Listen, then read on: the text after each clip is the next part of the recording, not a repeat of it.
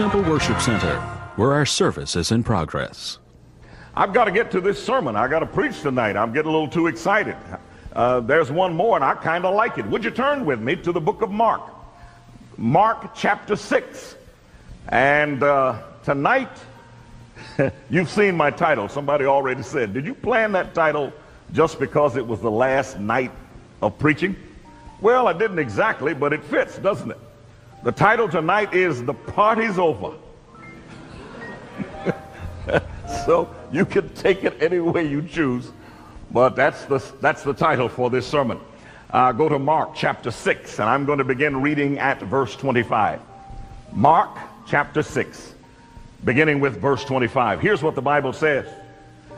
And she came in straightway with haste unto the king, and asked, saying, I will that thou wilt give me by and by in a charger the head of John the Baptist. And the king was exceeding sorry, yet for his oath's sake, and for their sakes which sat with him, he would not reject her. And immediately the king sent an executioner and commanded his head to be brought. And he went and beheaded him in the prison. Would you pray with me?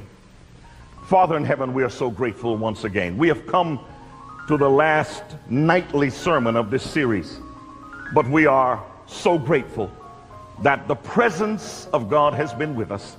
We are grateful for the presence of the Holy Spirit, for Jesus' power within us, around us, about us. And so tonight we do not doubt. It's not because we are powerful. It's not because we can guarantee success but it's only because where two or three are gathered together in God's name, God is in the midst of them. Don't fail us tonight, Father. Be with us, and we shall give thee honor and glory and praise. In the name of Jesus, amen. This uh, is an impressive occasion. You must understand that while the Bible says that John did no miracles. That's John chapter 10 and verse 41. John did not do miracles as an ordinary prophet would do. There were people of God, there were men of God who touched those with diseases and they were healed. There were men of God who would offer prayers and supernormal occurrences followed.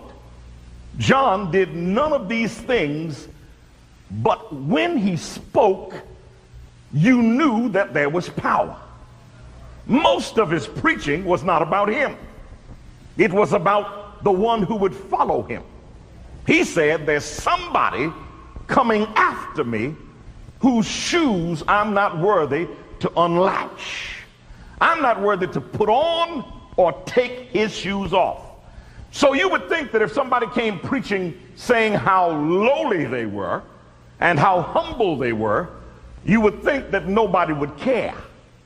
But the Bible says this while he did no miracle as normal prophets would do, every word he said was true, and the people gathered about him because he was an extraordinary preacher. In fact, one of my favorite writers says that when John the Baptist spoke, Satan was in fear of losing his kingdom. There were people who lived during the time of John the Baptist who thought he knew too much to be as young as he was. He was not a slave to fashion. The Bible says that he wore very, very strange clothes. He was not popular because of his dress. He was not popular because of his educational background. There is nothing that you can prove. He was not popular because of where he preached. It appears that most of the time when he preached, he was out in the wilderness. So the people from the city wearing their nice little city clothes came out to the country and sat anywhere they could to listen to the words of John the Baptist. And his preaching became so powerful that people began to whisper to each other, why don't we make him our king? Let me tell you something. This is what I know for sure. Just to stand up and talk doesn't give you power. Just to invoke God's name doesn't give you power. Anybody can do that. You've got to have the power that comes from above. And when things like this happen, be sure that it's not the human being who does it. It's not by might, not by power, but by the Spirit of God. So when this man preached, it was not his dress, it was not his credentials, it might not have even been his voice, though I understand that it was something to hear. But when he spoke, it was with conviction and it was with the power of the Holy Spirit. And the people who came out from the city listened, they were riveted to his voice. They looked in his eyes. I read long ago that when somebody speaks, their eyes tell on them. Your eyes tell in milliseconds whether you think you're telling the truth or not. Your eyes say whether you believe what you say or whether you doubt it yourself. I believe that if you speak for God, God controls the way your eyes reflect. And your eyes become a testimony of the power of God. So when they looked in his eyes, when they listened, they were shaken to the core. Well, according to the record, one day the Tetrarch of Galilee, this term simply means that he was not really a king on his own right, but the Romans had given him his power. That uh, was a little shadow over his position. But he was still a powerful man, this Herod Antipas. He came out and made the mistake of listening for a moment to John the Baptist. Probably planned just to stay there for a little while. Yeah, when does he start? Well, he, he starts whenever he wants to. Where do you sit? Well, I don't know where a man like you would sit, sir. Because as you can see, he, he doesn't have pews. I usually sit on this stump right here. Would you like to use that? No. It'd be impossible for me to sit there. I'll just stand. How long does he preach? Well, you can't tell. Sometimes it's long, sometimes it's short. And people come out here all the time. Well, you, you see them. And they'll be like this until he finishes. So Herod stops and listens. And in the middle of John's sermon, something happens that is not politically correct. John said, You, you, Herod, you should not be married to the woman who you're living with. Huh? Now, where I live, I, I know the reaction. I know what would happen. Oh. Because you're waiting for something to happen. You know, that's too much holy boldness. But when you're in touch with God, you, you really don't worry so long as you're saying what God told you to say. Because if God says say it, God will protect you. And if he allows you to die, you'll rise again. So there's nothing to fear when you're telling the truth. I imagine, in fact, I, I, I read uh, one of those scholars who likes to comment on what happens in the Bible. They said somebody perhaps told John the Baptist, look, from now on, uh, you got by with that one. But from now on, if I were you, I would not get so personal, particularly with powerful people. Did you know who that was? Yes, I knew who it was. You see, what John would do, he would, he would live in the country, but go into the city to see what was happening. It's difficult to preach about what you don't know, but you've got to have some place to talk with God because your power does not come with knowledge of the problem. Power comes with a personal contact with a powerful being. So you can't just know what's going on. Knowledge of what's happening does not give you power. Everybody knows what's going on. But it takes somebody who can see what's happening and retreat to where he lives and have a little talk with God and get the power built up and get the point put on the message. Then you go and preach about it. So someone may have told him, look, uh, uh we love your preaching. In fact, if you were up for election, I would vote for you. But we want you to live until an election. You're not going to make it talking like this. Not to Herod. And what would John the Baptist have said? I, I dare to imagine. But I'll tell you this he did not stop saying what he was saying. Here is the fact. This uh, Herod was an amazing man. He had been married to the daughter of the king of Arabia. Now, let's, let's talk for a minute. Let's get real. When you marry the daughter of a king, you must be careful how you treat her. Well, when you marry anybody's daughter, you need to be careful how you treat her because who her father is on earth is not so important as who her father is in heaven. And when you marry a child of the king, you better know that there's somebody watching over you, how you treat that child. Are you listening to me? But uh, Herod marries the daughter of the king of Arabia, then puts her away when he finds Herodias. So he had two living wives. Do you see it? If you get too quiet, you'll make me wonder about you. Herodias had previously married Philip, her father's half brother. Now she becomes the consort of Herod Antipas, who is her half uncle and you thought you had stuff on the daytime show.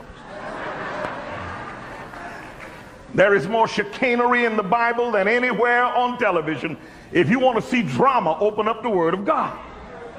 So here was the situation. Not only did Herod have two living wives, but Herodias had two living husbands. And Herod didn't wait until Philip had moved away. He didn't allow a divorce to happen, he drew Herodias to him, even though Philip and Herodias had a child. So he broke up their home. He was a home wrecker. You're familiar with the term.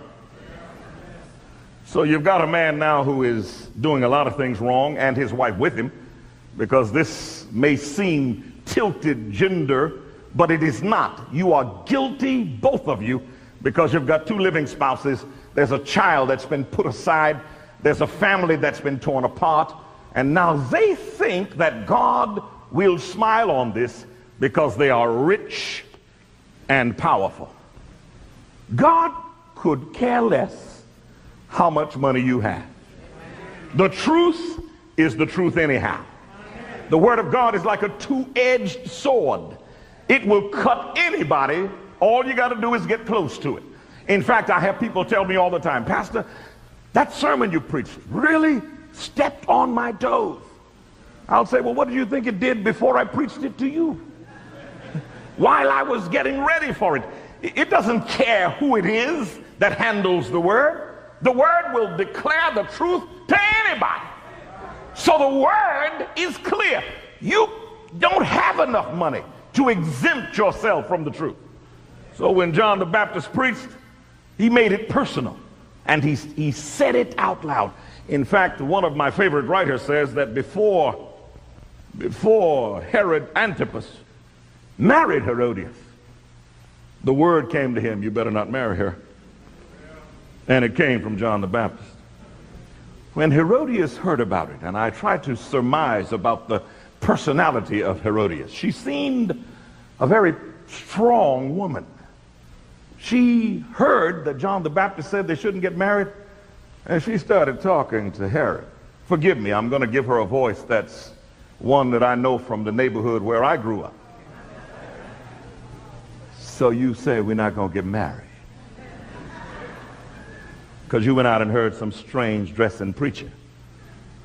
And he said, that you shouldn't marry me?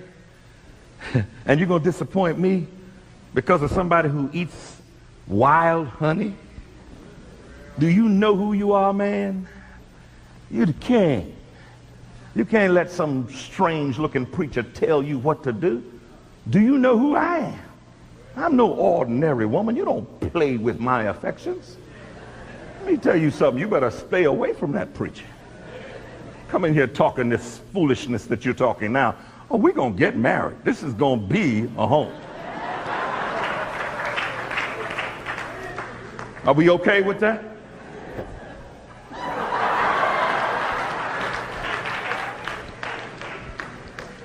Herod, Herod tried as best he could to forget what John the Baptist said. But folk, I'm going to tell you something, and you really need to hear me now. Once you know the truth, there's nowhere you can go where the truth will not find you. You can go to the end of the earth, but once truth is in your mind and in your heart, it repeats and repeats and it repeats for a reason. God says, I'm not willing that any should perish, but that all should come to repentance. So the one who causes it to replay in your head is the one who loves you.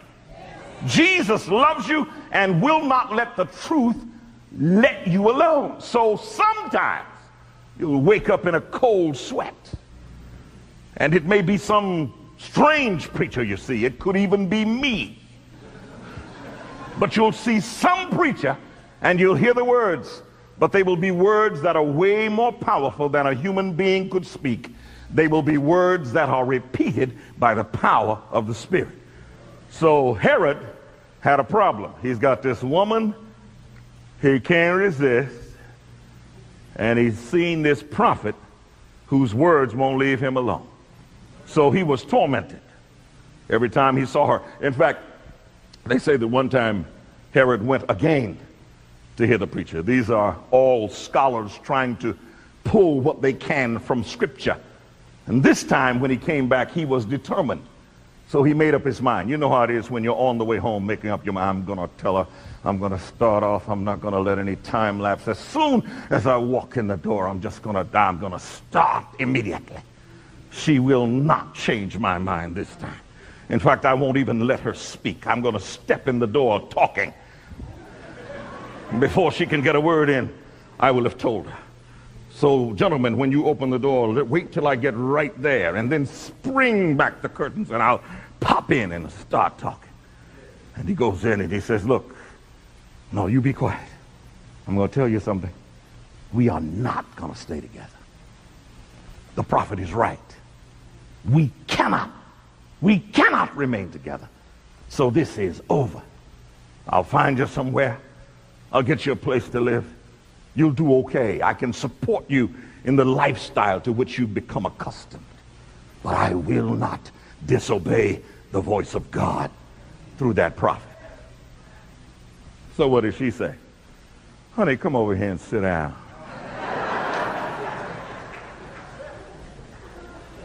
You're tired. I can tell you're tired. See that muscle right there? Sit down. Sit down. I know. Feel that? There it is right there.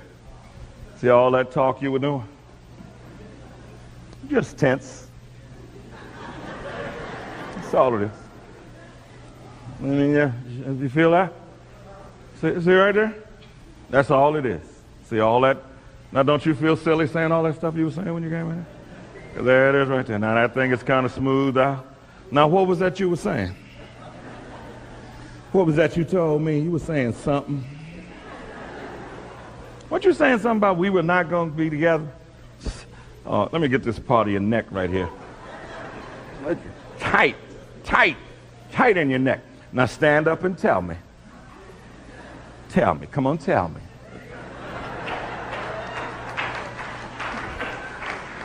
You better watch out who you hook yourself up with. And, and I want to say this with all the kindness I can get in my tongue. When it comes to God's will, being against anybody else's will, you got to cut that person off. They cannot offer you what God offers. In fact, the truth be told, Herod was never happy with that woman. Because from the time he heard the truth and continued to resist it, his life was miserable. Let me tell you something, folks. You heard me preach about real marriage. If you want to be happy, you get the right spouse, one that God can bless. You get the right marriage.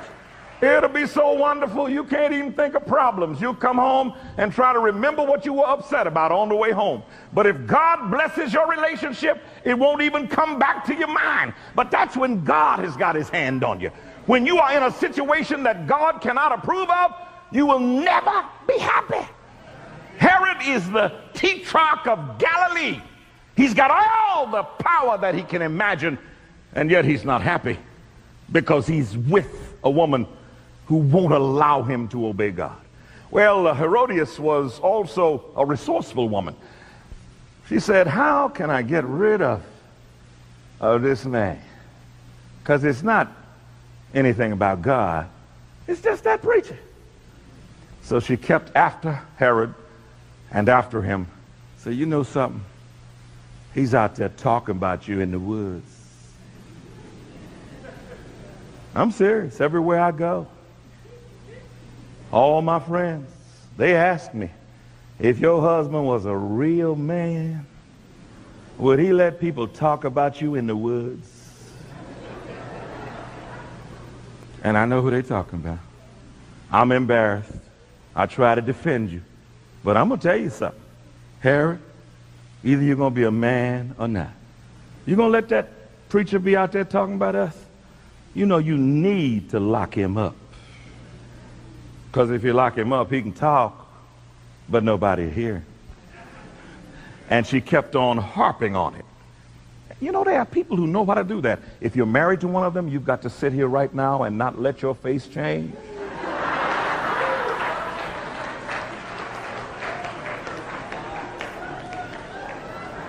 I challenge you, don't let a muscle twitch but there are people who will make your life miserable until you do what they want you to do. So one day, Harris says, uh, hey, hey, hey, I'll lock him up. Lock him up! Tell somebody quietly, look, we're not going to do anything to him. Put him in a nice place. Try to get him as comfortable as you can. Because he's a man of God. He speaks the truth. But I, you know, I got some issues, if you understand what I mean. So lock him up. Now, listen, I got, I got a rule for you. I don't think this is in the Bible as I'm about to say it. But if somebody learns that they can control your will and make you go against your God, you are in trouble. Because they're not finished, they're just starting. Oh, boy, I tell you, the folks who need to hear this the most are locked now in a pose. You can't move. But the fact is that nobody can ever think that they have more influence on you than your God. Never. I, I got to get this in. If you know that you should be baptized tomorrow, and your spouse or your mother or your dad or your son or your daughter or anybody thinks that they can stop you from doing what is right and you know it's right, you had better learn that you've got to obey God now. I've heard people say, well, I want to wait until they can do it with me. Eh, you need to be an example, lead by example, and not wait for everybody to come along with you. There are some people who will never come along. So you got to do what's right when it's right. You don't have tomorrow. All you've got is now. So when God calls you, you got to answer now. You may not be alive tomorrow. So watch Herod now. She said, you know what I'm going to do? I'm going to plan a birthday party for the king. So she sends and invites all of the, the dignitaries, all of, all of the parts of his kingdom are notified, and everyone who is somebody is invited to come for the king's birthday party. And Herodias has a plan. You see, she knows already that she has put a dent in the style of John the Baptist. I can't spend long on this, but I got to show you something. The Bible says that while John the Baptist was in jail, his situation started getting to him let me explain what I think about John the Baptist. Remember, he lives in the in the open. He sleeps in the open. He pulls his breakfast down there and he's, you know, he sleeps out there. He, he is an outside individual. He's a rugged individualist. And the devil knows how to watch you and find out where your weakness is. Stick with me. So if what you love is plenty of room, devil say, you know something? I'm going to lock him up. I'm going to put him in a cell. He's so powerful outside.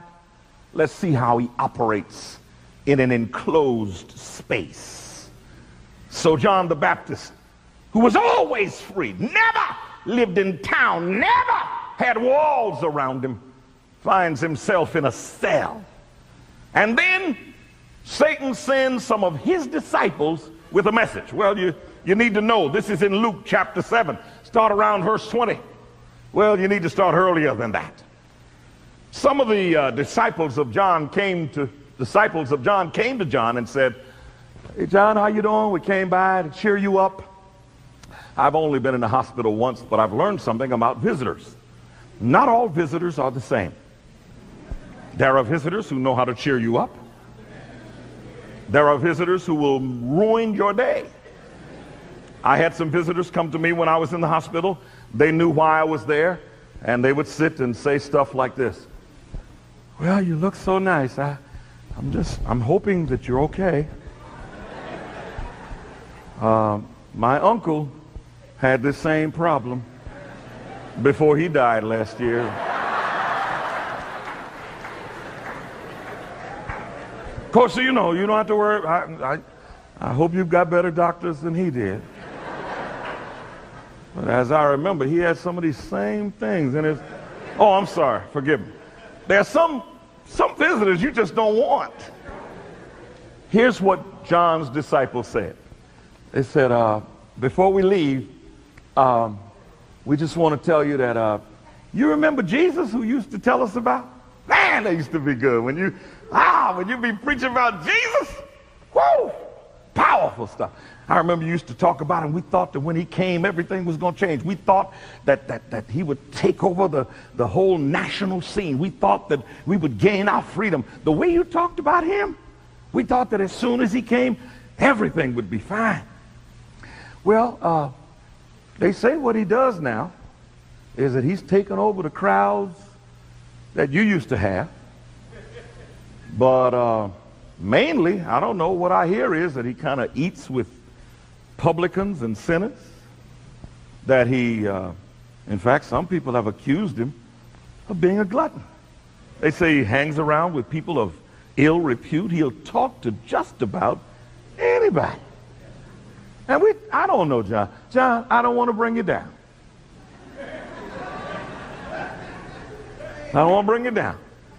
But it just looked like to me that he just nothing like what you would here you are in jail and he's out eating with high class people and going to things that look like social gathering. I don't know. Hey forget everything i said because i don't want to bring you down.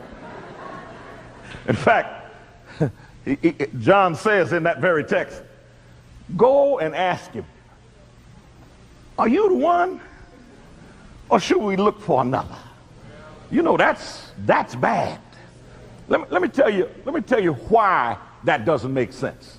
Remember the first time they met? Remember that Jesus came to be baptized of John?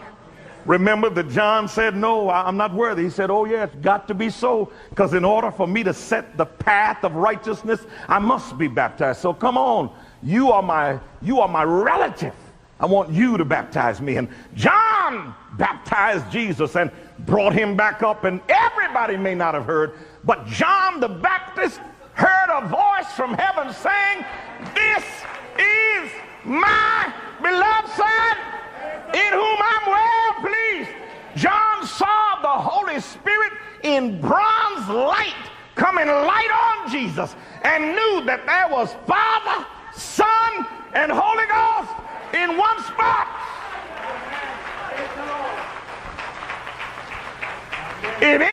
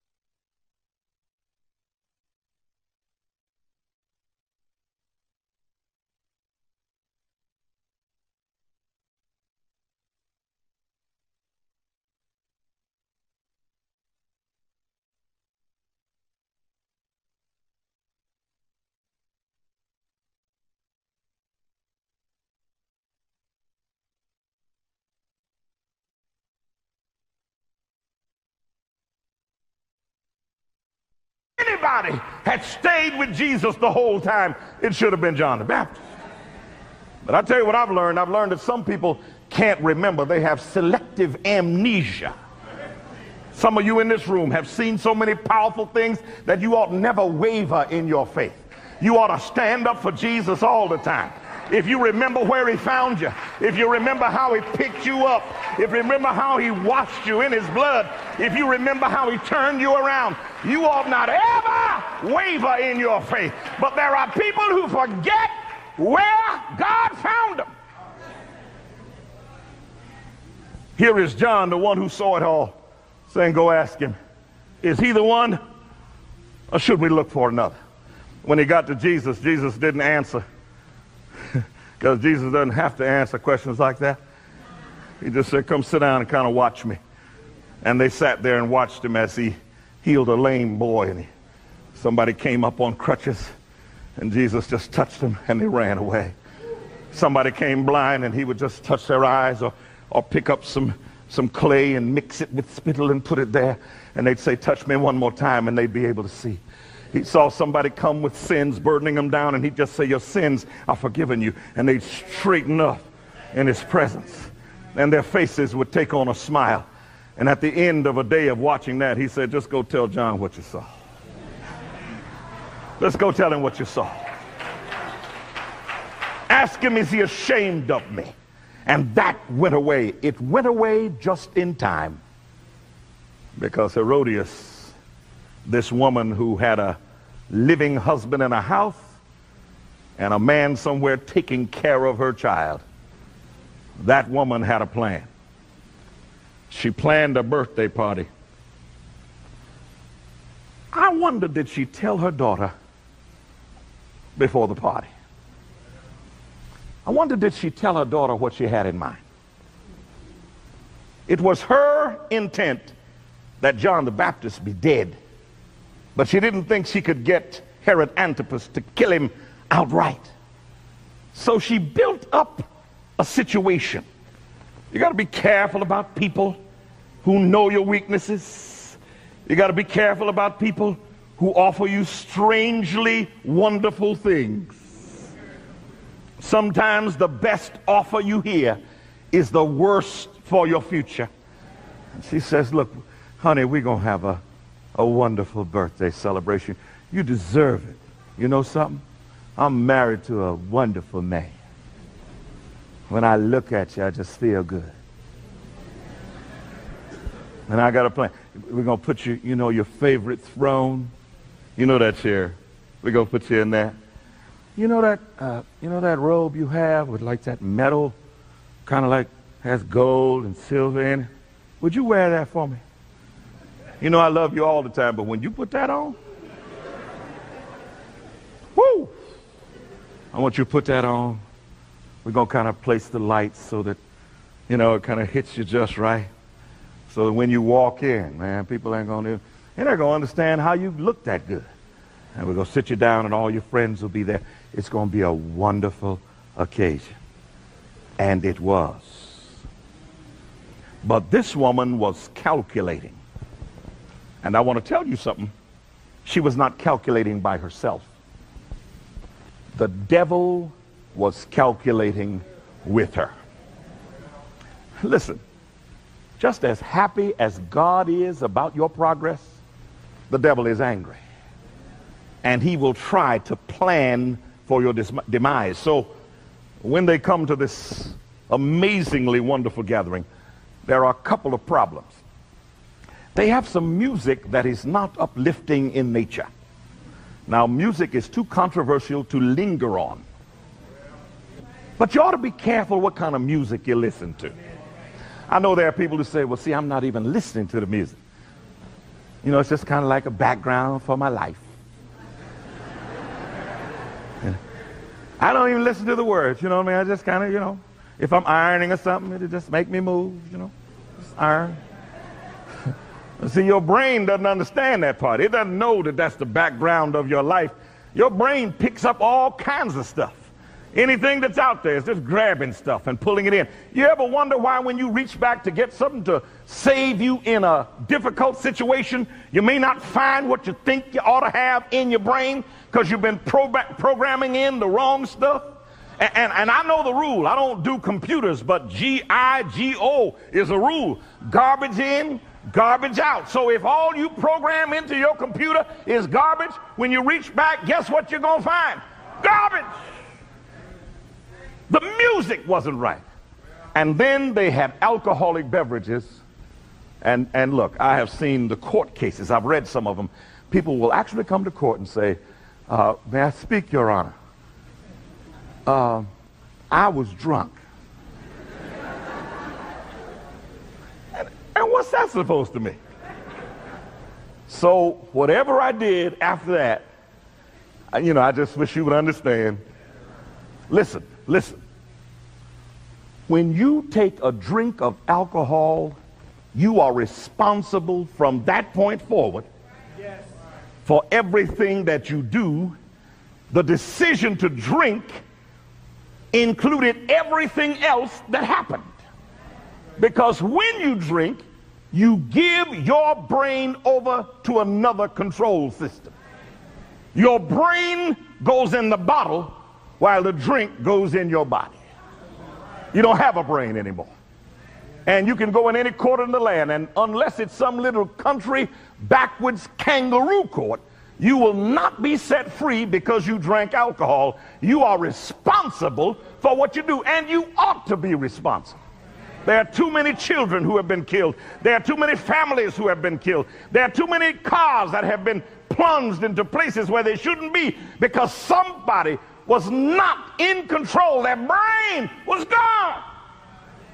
So in that room, there was music that was not edifying. There was alcohol. And all of a sudden, all those powerful people started getting kind of loose with what they thought, with what they said, and then with what they did. And Herodias was watching while it happened. Listen, there's nothing on television there's nothing on a motion picture screen that can compete with what I'm about to tell you.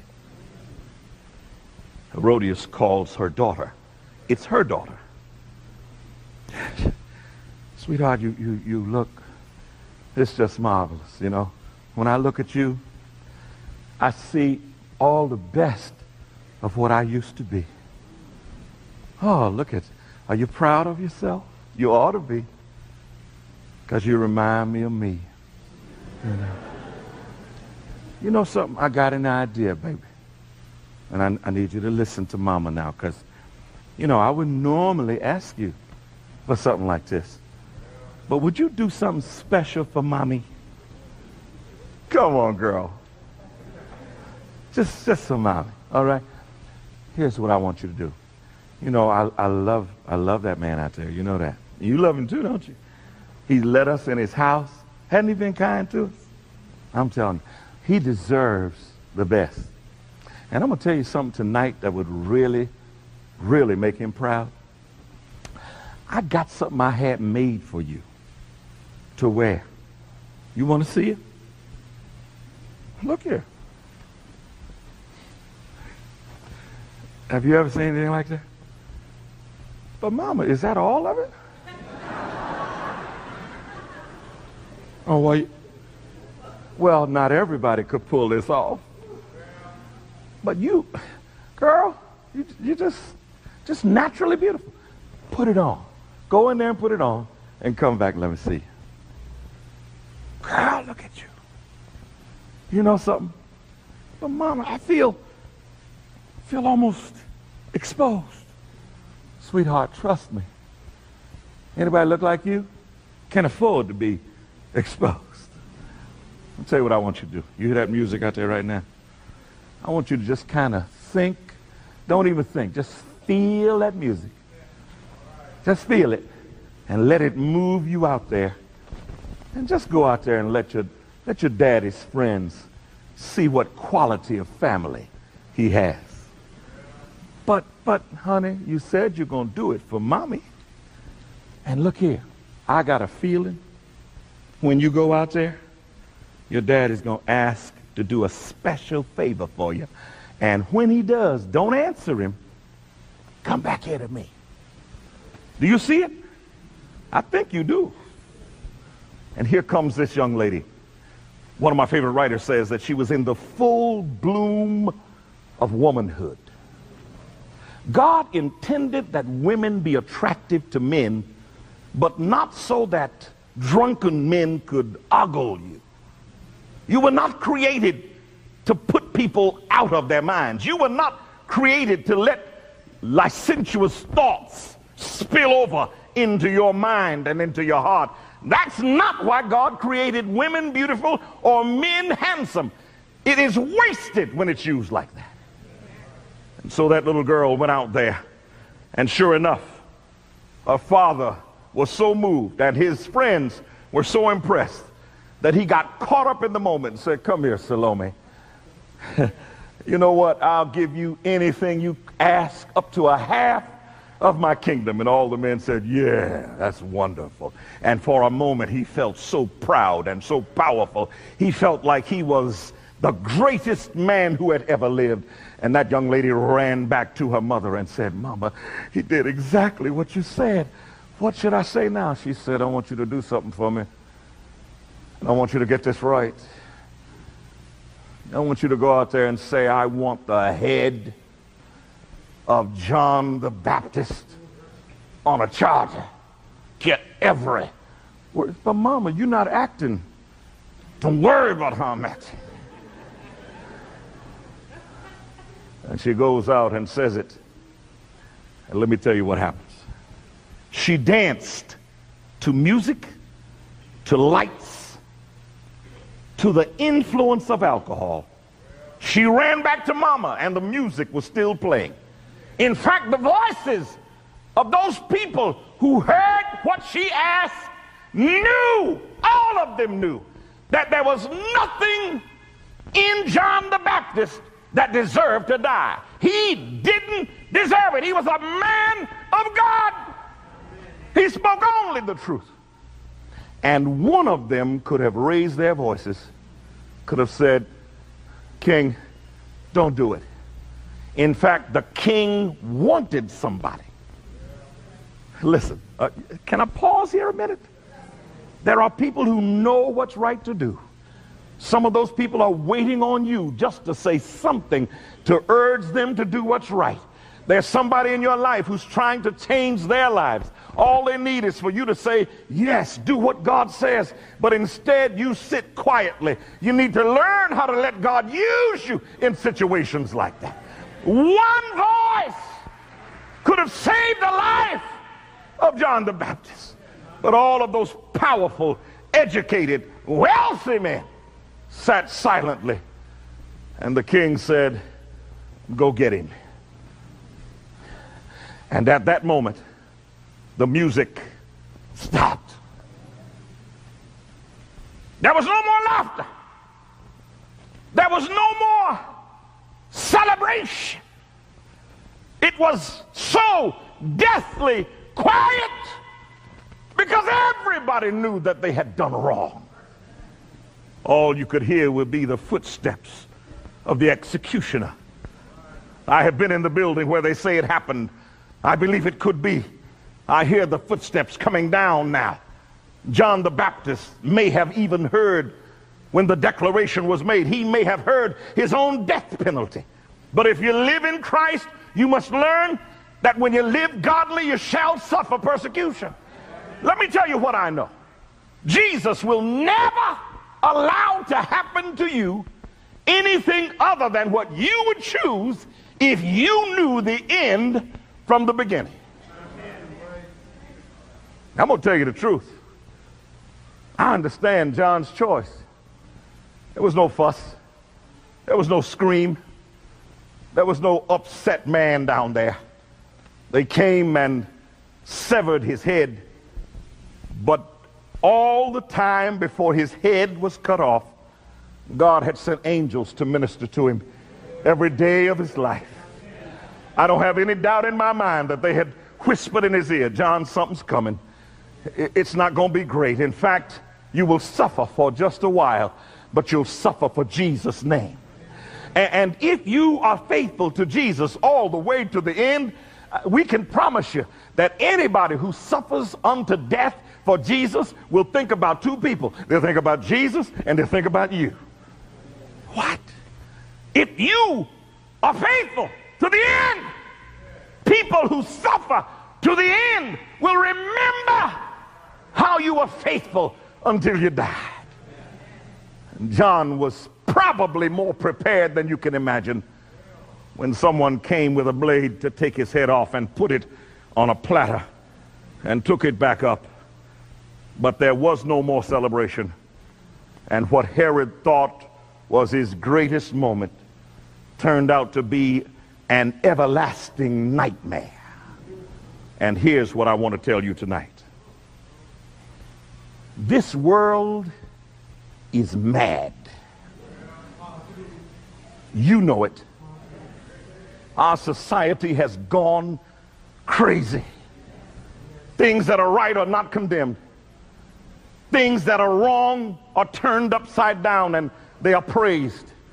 People who stand for right are ridiculed. People who do wrong are made into heroes and heroines. There's something wrong going on in this society. You know it's true. The word of God is trampled. People use the name of Jesus only when they curse. There are children who have never met Christ. Their parents won't tell them about Jesus, and then they wonder why my child won't live a good life. There are husbands and wives who can't stay together because they don't have Jesus to hold them together. And he's the cement that will not let you part. There are folk who have never had a day of peace in their lives. They have spent all their money. They've gotten all their toys. They have everything they ever dreamed of, but they still aren't happy because joy does not come from things of this world.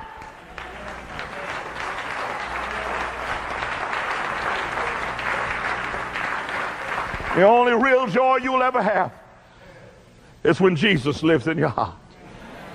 And when Jesus lives in your heart, you can be broke. You can be lonely. You can even be sick. You can be forsaken. But you can never be by yourself because Jesus promised never to leave you alone. Here's, here, here's what I want to tell you. There will come a day, and it won't be long. I have, I have begged you in the name of Jesus to just follow what the Bible says. You know it. You've checked me. I haven't asked you one thing on my own. I've only said we've got to follow what the Word of God says. I've shown you in the Word of God that, that Jesus is calling out a people to stand for him in the last days when everybody else falls. I, have told you that Jesus will take you no matter what other people think because what they think is not important in this decision. Jesus can select you. Jesus can fill you with his Holy Spirit. Jesus can empower you to stand for right. And you will never be the same once you decide to represent him. I tell you what you will be. Sometimes you'll be unpopular. Sometimes you'll stand alone, except that Jesus will be with you. Sometimes your friends will put you down, but I'd rather have Jesus.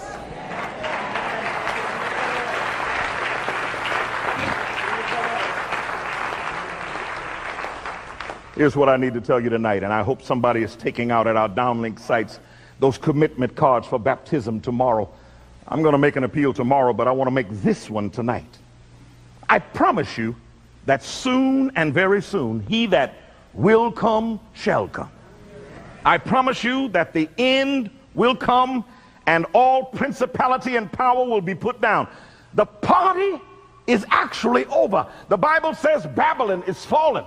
Uh, the, the, the rulers of the powers of this world have no more power. They are running on something that's like vapor. For God has already predicted that Jesus is about to take over this world. And what we are looking at now is the final moments of a society that is run out of time. And your question tonight is simple Will you go with Jesus or will you follow the crowd? Will you spend your time being what they want you to be? Or do you have the temerity? Do you have the authority from Christ to take hold of Jesus' hand and say, by your grace and by your power, I'll go where you lead me. Somebody tonight ought to decide to be baptized, not because I say so, not because of the name of the church, but because Jesus calls. I beg of you to do this in Jesus' name. And now until tomorrow, may God hear you when you call. May God lift you if you fall. May God bless you as you stand. May God hold you in the palm of his hand. Good night.